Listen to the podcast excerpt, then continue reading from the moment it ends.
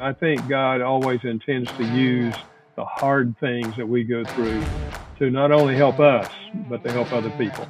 Welcome to the Influencers Podcast. I'm Scott Young with co host Dave Donaldson, who is out on assignment today. And uh, we have an incredible podcast today. You are going to love it because it's all about love. You know, when you give and receive love, the level of joy goes up in your life, the level of stress goes down, and you just have a more peaceful life. Jesus thought it was so important that he didn't make it a suggestion. He said it's a command love one another. Our guest today, Dr. Gary Chapman, uh, very famous, very well known, the five love languages. So much great material has flowed out of that, right up to his current book published this year, Love is a Choice. He is an author, a speaker, a counselor. Uh, the five languages of love has gone into 20 million homes. It's been on the New York best-selling list since 2007. That means if you're 16 years old, it's been on the best-selling list for your whole life. And uh, he's a syndicated radio host on 400 affiliate stations with the Moody uh, Radio Network. And uh, Dr. Chapman, we are just so thrilled that you would give us a little bit of your time to have this conversation. Welcome, welcome, welcome. Well, thank you, Scott. I'm glad to be with you today. Now, just how did you get interested in the subject of love? How did that become part of your life's journey? You know, on the personal level, it's because uh, no one ever told me before I got married that the average lifespan of that in love feeling that you have, you know, we call it falling in love. Mm-hmm. The average lifespan is two years, and no one told me that. I was always told if you've got the real thing, it's going to last forever. I came down, my wife and I dated two years before we got married. I came down off the high pretty soon after the honeymoon. And I realized that not only did I lose those euphoric feelings, they were replaced by negative feelings toward her because in my mind, she wouldn't listen to me. and so, uh, you know, I think because my wife and I struggled so much in the early days of our marriage, uh, I've always had empathy for people that are struggling. And of course, when I got involved in ministry and church and counseling people, I found that a lot of other people had gone through and were going through similar struggles mm-hmm. in their own lives and their own relationships. So that's where it was all born. You know, I think God always intends to use the hard things that we go through to not only help us, but to help other people. So that's where my interest in my heart, that's where it all came from. So you and your wife were at what stage? Were you working? Were you in school at that early marital time? Were you in ministry? When did it take place? Well, two two weeks after we got married, I enrolled in seminary. So I was studying to be a pastor, mm-hmm. and I was miserable in my marriage. and I'm thinking to myself, this isn't going to work. There's no way I can get up eventually and preach hope to people and be this miserable. So I was pretty disturbed about the whole thing. And I guess again, that's why I'm so empathetic when people say to me, "We have no hope," because I remember I didn't have hope. I felt like we had tried everything that we could try, and mm-hmm. it wasn't getting any better. So I, I, had lost hope, and I just I was just thinking. And I, I be honest with you, Scott, there was a phase in which I was angry at God mm. because mm. I said, you, you know, look, before I got married, I asked you, don't let me mm-hmm. marry her if it's not the right thing to do and you let me do it. So I was kind of mad at God for a while. But then I realized that, uh, you know, it wasn't God's fault. I'm the one that made the decision, and I'm the one that that's going through all of this. You know, of course, I didn't know then that it was common for couples to have mm-hmm. conflicts mm-hmm. and not know how to solve them. Because when you're in love, you don't think you're going to have any conflicts. But everybody has conflicts for one simple reason: we're human and mm-hmm. humans mm-hmm. don't think the same way and they don't have the same mm-hmm. feelings. And so if we don't learn to resolve conflicts in a positive way, uh, we, we won't ever find, you know, the kind of marriage we wanted to have. So yeah, that, that, that that's when it all started. I was in seminary. Did, did you really think I married the wrong person? I did have that thought. I did have that thought. You know, I had known I had known her really almost my whole life. We went to the same church. In fact, okay. in high school, I dated her best girlfriend in high school.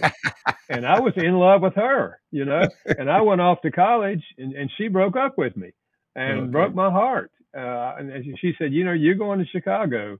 When I was living, we were living in North Carolina. She said, it's too far away. We just need to go our separate ways. And, and I prayed, oh God, open her eyes and let her know she's the one for me. You know, I'm glad that's a prayer God didn't answer. but at any rate, uh, you know, I dated her best girlfriend. So I don't know, it was three years later. I went back home uh, for Easter. I think it was Easter. And, and I saw my wife, it was Carolyn. I saw her and, and I'd known her, you know, in high school, but I never was attracted to her. But I thought, man, how did I miss her? Whoa! so we had a good little chat after church on Sunday morning, and uh, and then I could hardly wait to go back to church that night to see her. and after church, I asked her if I could take her home, and she said, "Well, I'm with my mother." And I said, "Well, I'll take your mother too," because I knew they didn't have a car. I said, "I'll mm-hmm. take your mother too," and she said, "Well, we have a ride." And I'm thinking, man, how could she be so cold tonight and so warm this morning? and uh, so I gave her time to get home, and I went up to her house and knocked on her door and asked if I could come in and talk with her. and in that talk, we talked for three hours, and she told me that that afternoon she'd spent time with her best girlfriend, and she oh. told her, "Leave him alone. I'm in love with him." and I told Carolyn, I said, "Look, you can do what you want to do." I'm not going back to her. She broke my heart one time. It's not going to happen again. You can do what you want to do, you know. So that started a two year letter writing relationship because mm-hmm. she went to one college, I was going to another college. And in those days, we couldn't afford phone calls and mm-hmm. we didn't have internet. So we had this two year relationship. And actually, when we decided to get married uh, at the end of that two years, I said, uh, you know, we, we really need to spend time together before we get married. So what if I go to seminary in North Carolina, and uh, you trade you you come back from Tennessee and go to a college in North Carolina, and every weekend we can go you know go back home to our parents and we can spend you know time together on the weekends, and we did that, which was a good thing. And so I really felt like I knew her because we had been spending time together, you know, face to face. Uh, but I, I wasn't prepared for coming down off that high and uh, and the mm-hmm. conflicts. Now, you and Carolyn have been married for how 61 years. Be 62 Congrats. this year. Now, she says she doesn't know how that could be possible because she's only 49.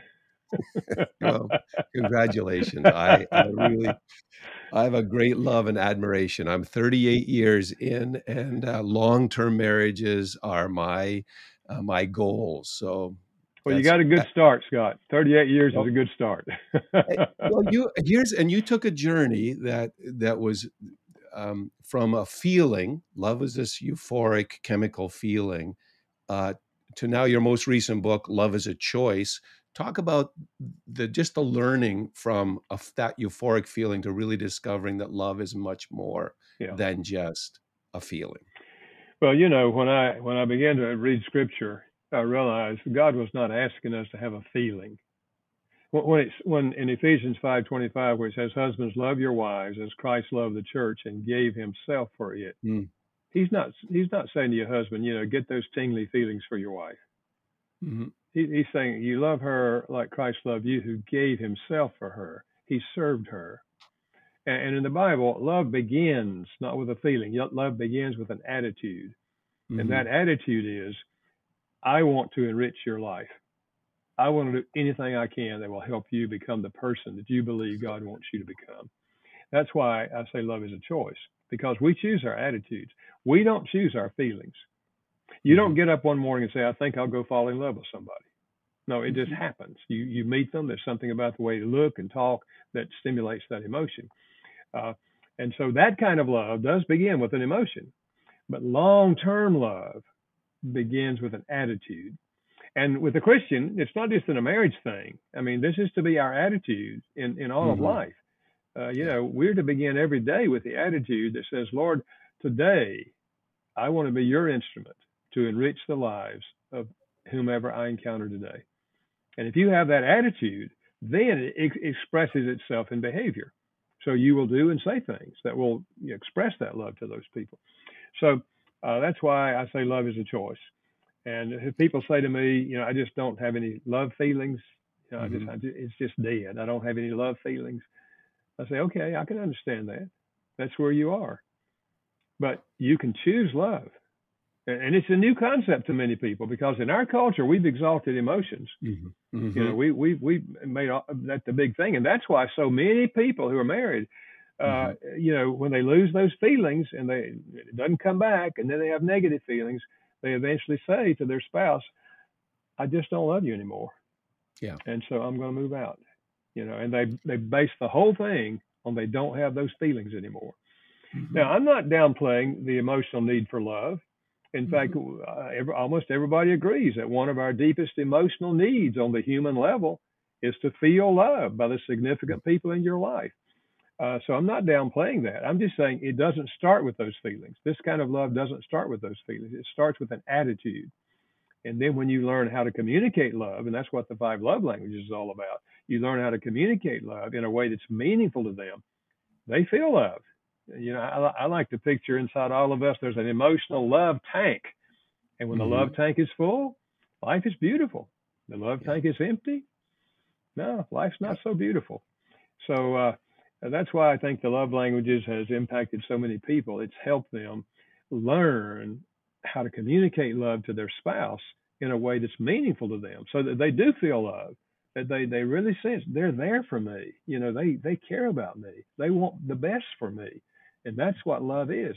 And but it is it does have an it is an emotion. I mean you do feel it but it doesn't mm-hmm. start there. It starts with an yeah. attitude and then and then appropriate behavior what what part of your journey did you come upon or or come to the five love languages? How did that come to your soul and then out of your pen and it's blessed so many people both in written word and in seminars you've done around the world? How did that come to you? It really grew out of my counseling. When i uh, when i joined the chat the staff of the church where i've worked now for 50 years same church staff uh, and, and, and counseling was not a part of my job description when i went there i was associate pastor in charge of our adult education program but I focused on a college ministry for 10 mm-hmm. years. And then the pastor asked me if I would focus on a single adult ministry. But all that time, I was directing our adult education program and counseling people. People started coming when I would teach classes on marriage. The, mm-hmm. the couples that were struggling wanted to talk. And I had taken courses in, in, in seminary on counseling. Uh, I didn't take a ma- in fact in those days they didn't offer a master's degree in seminary, mm-hmm. but they had some classes and I took them because I figured every pastor ought to know how to help people, you know.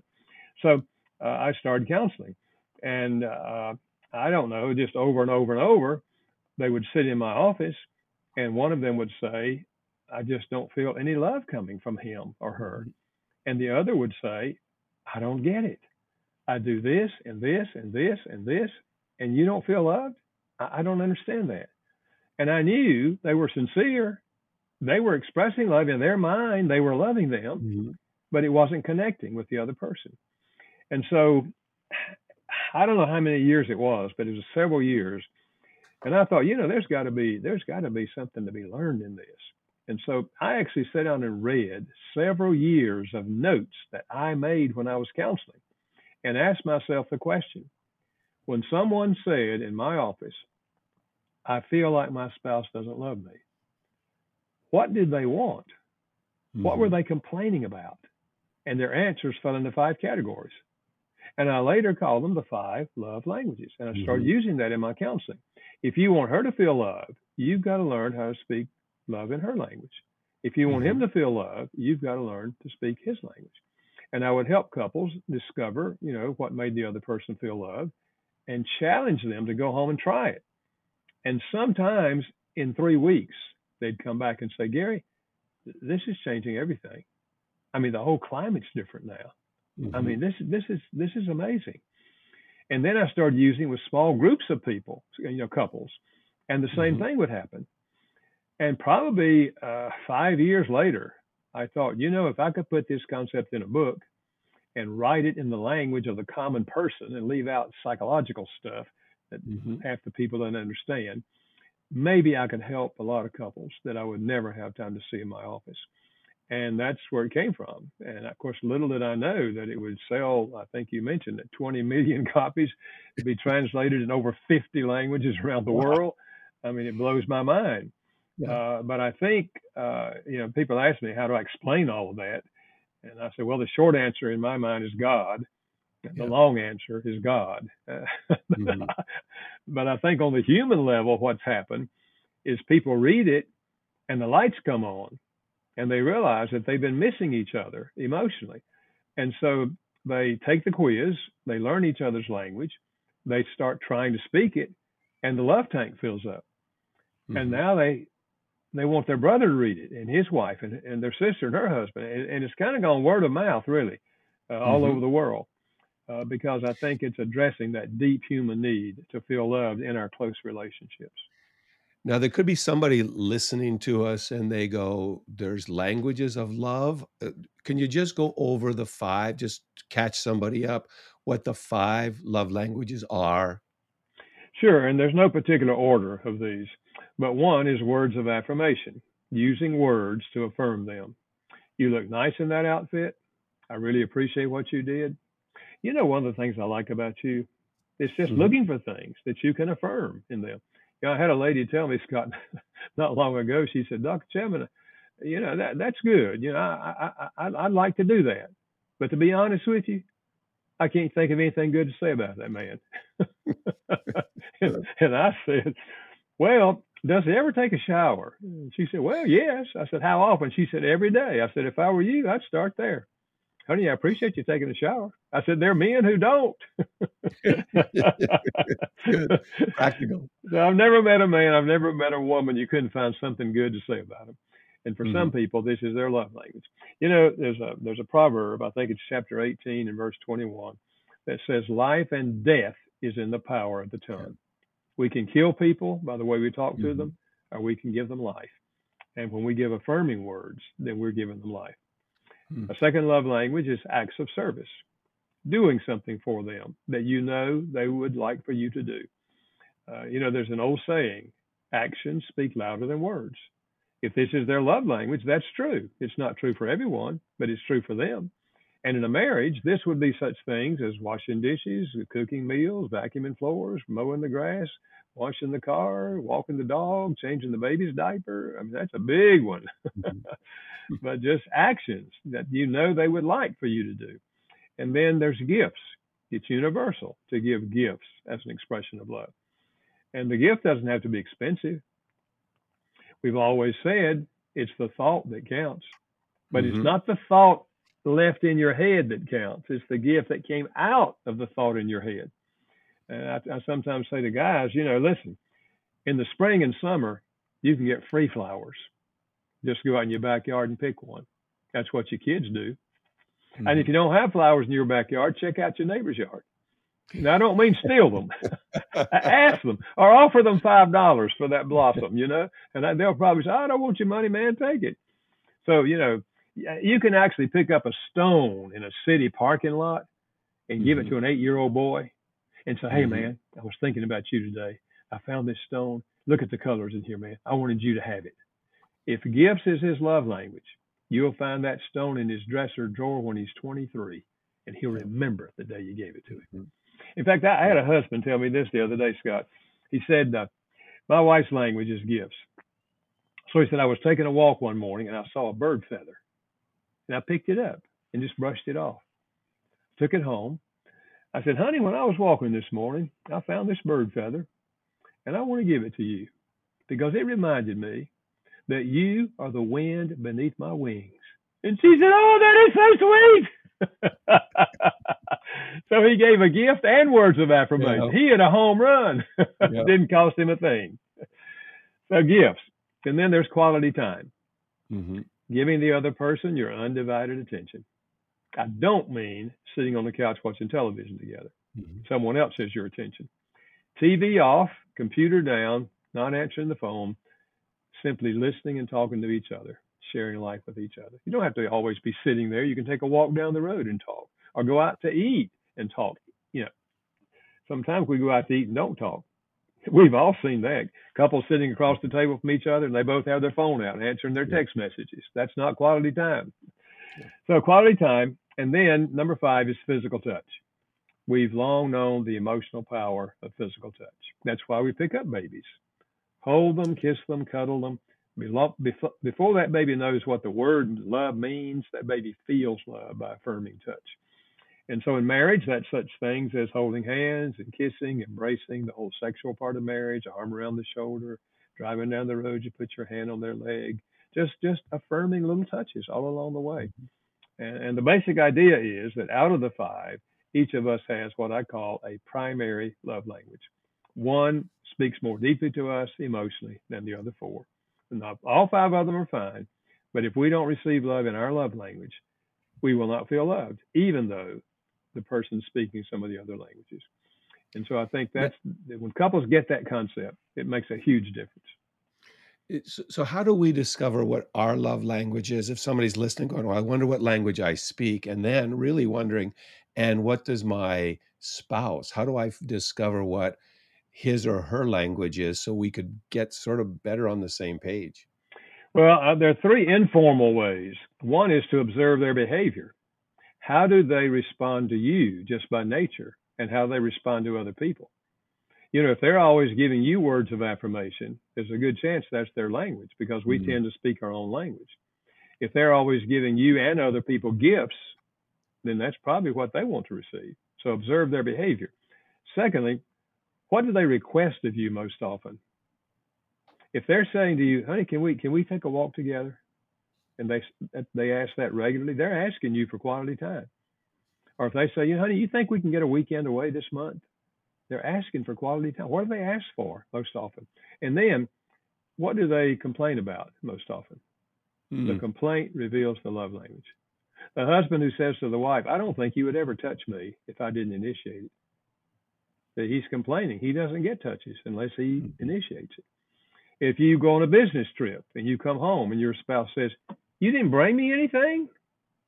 They're telling you gifts is their love language. You see, we tend to get defensive when, when they complain, but they're really giving mm-hmm. us valuable information. So those are three informal ways. You can also go online and take a free quiz at fivelovelanguages.com. The number five, fivelovelanguages.com. There's a quiz there for married couples. There's a quiz for single adults, and there's a quiz for teenagers. So you take the quiz, it'll tell you your primary love language, your secondary love language, and then the three that fall under that. So it's not that difficult uh, just to do it informally, uh, but mm-hmm. the quiz can also be very helpful. And I really like the um, metaphor, the analogy of filling your tank up with love, because that is a definite uh, feeling. You know when it's there, you know when it's overflowing. And uh, your most recent book that you've written called Love is a Choice, and I love the title just because it is a choice. We've talked about that. You take some stories um, that people have been, some journeys people have been through, uh, understanding the five love languages. And uh, maybe you could tell some of those stories, or just if someone picks that book up now, uh, what are you hoping that they will get from that book? I'm hoping they're going to see real life illustrations, which is what they are. I didn't write the stories. The people wrote their own story. Mm-hmm. And I just talk a little bit after the story about what they're demonstrating, you know, the love language they're demonstrating. But I'm hoping as they read, because it, it applies, it, there's stories on all kinds of things. There's some for married couples and there's some outside the marriage because this concept applies in all human relationships. So I'm hoping they're going to read some of these stories and they're going to think, hey, I could do that. Mm. Uh, and I'm hoping they're going to take initiative to be looking for opportunities to express love uh, with different people on different levels. So that that's that's what I'm hoping is going to happen. Now you just said that the five love languages are not just inside a relationship or a marriage relationship. W- would this help in business or with raising your children? It does. In fact, the second book I wrote on the love languages was the five love languages of children. Uh, because, uh, you know, I say to parents, the question is not, do you love your children? The question is, does your child feel loved? Mm. I mean, by nature, we love our children, but not all children feel loved. I remember a 13 year old was in my office. He had run away from home and he ended up in my office. And among other things, he said to me, My parents don't love me. They love my brother, but they don't love me. I knew his parents. I knew they loved him. The problem is they had never discovered his love language and they weren't speaking it and he didn't feel loved. So it's extremely important for children. And then I wrote the five love languages of teenagers because parents kept saying to me after a while, you know, we read that book on the children and it was really wonderful, but now they become teenagers and we're doing the same thing we've always done. It doesn't seem to be working. Does their love language change? Mm. And I say, I don't think their love language changes when they get to be teenagers, but you have to learn new dialects of that language because what you've been doing, they consider childish. So you got to use more adult words. And, you know, at 10 years of age, you could go out on the field after they played ball and give them a big hug. Now you do that, they're going to push you away. Don't, don't, don't, don't do that. They don't want their friends to see their mama hugging them out there in public. you have to do the have to do the hugging back home in private. So you know those are some nuances when they get to be teenagers. Now you ask about work, and mm. I did team up with a Dr. Paul White, who is a Christian psychologist who has spent 20 years working with business leaders, and we wrote a book called The Five Languages of Appreciation in the Workplace. It's the same languages, we're just taking them to work, but mm-hmm. we're calling them appreciation. And we, we've had a tremendous response to that book. And what motivated me to team up with him is we discovered that 70% of the people who have a job in this country say they feel little or no appreciation at work. And 64% of the people that leave a job and go to another job say they left primarily because they did, did not feel appreciated where they were. That is a huge wow need.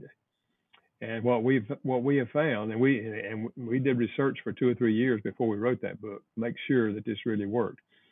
And what we found is that when when couples, when families, when work associates will take the quiz and learn each other's appreciation language at work and begin mm-hmm. speaking it, it changed the climate of the workplace. And people are far more motivated to go to work. I mean, they don't take sick days when they're not sick. They like to go to work.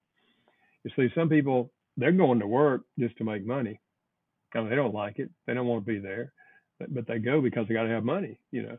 And and so what we're trying to do is help create positive workplaces where people want to go to work because they feel appreciated by the people with whom and for whom they work. Okay, now what is Carolyn's love language, primary love language? Carolyn's love language is acts of service. Now, I discovered that before I knew anything about the concept. I'll tell you that mm-hmm. story. We first got married before I came down off the high. I gave her words of affirmation because that made me feel appreciated. I thought it would make yeah. her. You know, so I told her how much I appreciated what she did and how nice she looked. And I probably told her a dozen times a day in those early early weeks. I, I, I love you. I am so glad I married you. I mean, I love you, love you, love you. And one night she said to me, you keep saying, I love you. If you love me, why don't you help me? Mm. And I hmm. said, What do you mean? She said, Well, you don't ever offer to wash dishes or vacuum floors or clean the toilet. I mean, you, you don't offer to do anything. Now, I didn't say this, Scott, but in my mind, I was thinking, Woman, what are you talking about? My mama did that. Good thing you didn't say that. I didn't say that. But see, we bring our history with us. If mama did it, I expect her to do it. And I like to say to guys, listen, you're not married to your mama, you know? Yeah. Right. so she told me that. And, and I said, well, I mean, I, I can do some of those things. I was going to school, you know, and working part time. And uh, I said, well, I, I, yeah, I can wash dishes. And I said, I don't mind vacuuming floor. And I said, no, I don't know how to clean the toilets. And she said, well, I can teach you, you know. so I started doing some of those things. And then she started giving me words of appreciation, you know, words of affirmation. Mm-hmm. And I started, you know, feeling, feeling love. So we kind of stumbled upon this, you know, that I knew if I did that, life was much better. You know, she, she felt loved and, and she gave me words and that's a whole lot better than what we, you know, experienced a little later. Even knowing this, we still experience those conflict things.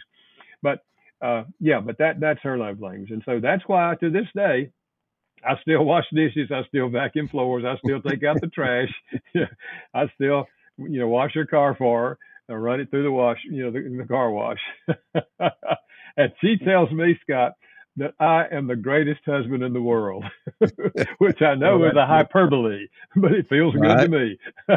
Listen, 61 years is a benchmark of excellence. And uh, so you, so Carolyn, you have a beautiful love relationship. Let me go go to something that you wrote in uh, in your book where you said that uh, we need to demonstrate acting. Love is a choice. We need to act on our love. We need to demonstrate it concretely in our marriages, which we just talked about with our family, with our friends, with our acquaintances. And then you say yes, and even amongst our enemies. Yeah. Let me ask about loving difficult people and, as Jesus called some of them, enemies. Yeah. Yeah. That's where I got it from Jesus. Yeah. Love your enemies. I'll give you a story that's in the book, just a snippet. Scal said that she uh, she married her husband and said uh, he, she married him because he said he was just so humorous. I just loved being around him. Yes, she was in love with him. We got married and said uh, after a few months he started drinking, and he just became a monster. It just mm. totally changed. And some of our friends they saw it in us, and they just thought, man, you guys aren't gonna make it. And and he and I had a real gut level talk, and we both agreed we're, we're going to change some things so we can make it. So he stopped drinking, and they actually moved from where they were into another town, and uh, and started building new friendships with people, and things improved and got better. Then uh, he got multiple sclerosis, mm-hmm. and a few weeks into that journey, he started drinking again, and he got angry toward her. I mean, just mm-hmm. angry toward her. And somewhere along the line, a, a friend gave her a Bible. She said, I had never had a Bible. And I started reading in the Bible. And then this friend invited me to a Bible study. And when I got to a Bible study, I ended up giving my life to Christ. Mm. And one day I was reading that passage where Jesus said, Love your enemies, do good to those who hate you. And she said, I thought, okay, God, I think I got it. Mm. So give me the ability to love my husband, even though it appears that he hates me. And she said, I started giving him words of affirmation and acts of service. And in a few weeks, maybe several weeks, three months, he stopped drinking. And he went back to being the humorous person that he was. Oh. And for 35 years, we had a wonderful relationship before he died with multiple sclerosis. She said the disease, you know, took his life, but loving your enemies was the winner. Yeah. So I, I, think, you know, it's not natural to love uh, people that don't love you. You know, what's na- what's natural is to love people who love you. They treat mm-hmm. you kindly, you treat them kindly. Mm-hmm. Mm-hmm. But I remind people, Jesus loved us when we were dirty, rotten sinners mm. and sent Christ to die for us. Yeah. So Romans 5, verse 5 says, The love of God is poured into our hearts by the Holy Spirit. Mm-hmm. So, with the help of God, we can love a spouse or someone else who doesn't love us, who's mistreated us. We can we can love them, and if we choose that attitude, and then seek to discover what really would make them feel loved and start speaking that language. You're telling God, Lord, you know how I feel. We're not denying our feelings. You know how I feel toward them. And mm-hmm. I don't mm-hmm. have positive feelings toward them, but I want to be your agent because I know you love them. God will let you be his agent. And over and over again, I've seen that person begin to change, begin to warm up because they know they don't deserve what you're doing mm-hmm. because they see they're human too, and by nature you love people that love you. So yeah. God can use your behavior to touch their heart, and I've seen marriages restored where a wife or a husband would take that kind of attitude and expressions of love toward them, and the other yeah. person eventually warms up. I, I, I, challenge people to do a six month experiment and mm-hmm. just see what happens. Speak in mm-hmm. their love language at least once a week for six months and see what happens.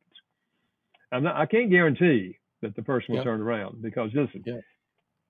people spit in God's face every day, and He gives mm-hmm. them the mm-hmm. breath, the breath they breathe. So we know mm-hmm. that you, you can't make them change, but this is the best way to have a positive influence on that person who has mistreated you. So good. So good. One more, or maybe two. Uh, what do we say to the person that's listening today to us talk about love and they say, "Well, I've I've loved and I've lost and I've given up on love. I'm Just going to live lonely." What do we say to those kind of people? Well, first of all, I'm empathetic. You know, I can say to them honestly, I can see how you'd get to that place. When you try and try and try and and, and the other person doesn't doesn't reciprocate. And some of those people have been through two or three marriages also in the process mm-hmm. of all of that. And I can see how you would just feel like giving up on marriage and just live an isolated life. But we were not we were not made to live alone. You know, God Himself said about Adam, "It's not good for a man to be mm. alone," mm. and He created woman and instituted marriage. And His intention is that we will reach out and serve each other we work together as a team to accomplish great things in life. Now, I know if you've had bad experiences in, in relationships, you feel like, well, it's no teamwork here, you know, but that's what it's intended to be. So I would say, don't don't give up. Now, you don't have to be married to be happy, uh, but you do need friends. You need, need mm-hmm. to have close close friends. So I would say to that person, find a church that has small groups in that church mm-hmm. and you get in a small group and start meeting with that group weekly. And and let's just see what happens. There are people there that will reach out to you and love you and you can build friendships. And listen you can have a wonderful life of service to god and a relationship with god without being married. Uh, you don't have to be married to, to have be fulfilled in life but you do have to have friends and then you do have to learn how to take what god has given you and reach out and love other people, serve other people. Life's deepest satisfaction on the human level mm-hmm. comes from serving other people. And, and for Christians, we're doing that in the name of Jesus. So, you know, that that's where life finds its real real satisfaction. Believe that very much, and uh, just the wisdom. And here's what I'm really impressed with: love the conversation, uh, but you didn't just write the book; you're living the life. 61 years with Carolyn, 50 years uh, serving in the same church, uh, you know what commitment is about, and that commitment has uh, brought you to a deep place of love. And I'm hoping people that are listening will learn that commitment and uh, choices that lead us to love. Even the way you said, "Hey, try this. Try it for three months. Try it for six months. Make those choices, and it will bring them to love." Let, let me ask one final question, because uh, I know you're you're even today, very busy. But looking back, things that you know now about love, about relationships, and your journey of counseling and um, uh, teaching around the world. What do you know now as a core, core value that you really wish you would have known 30 years ago, 40 years ago, or when you were starting out? What would you say?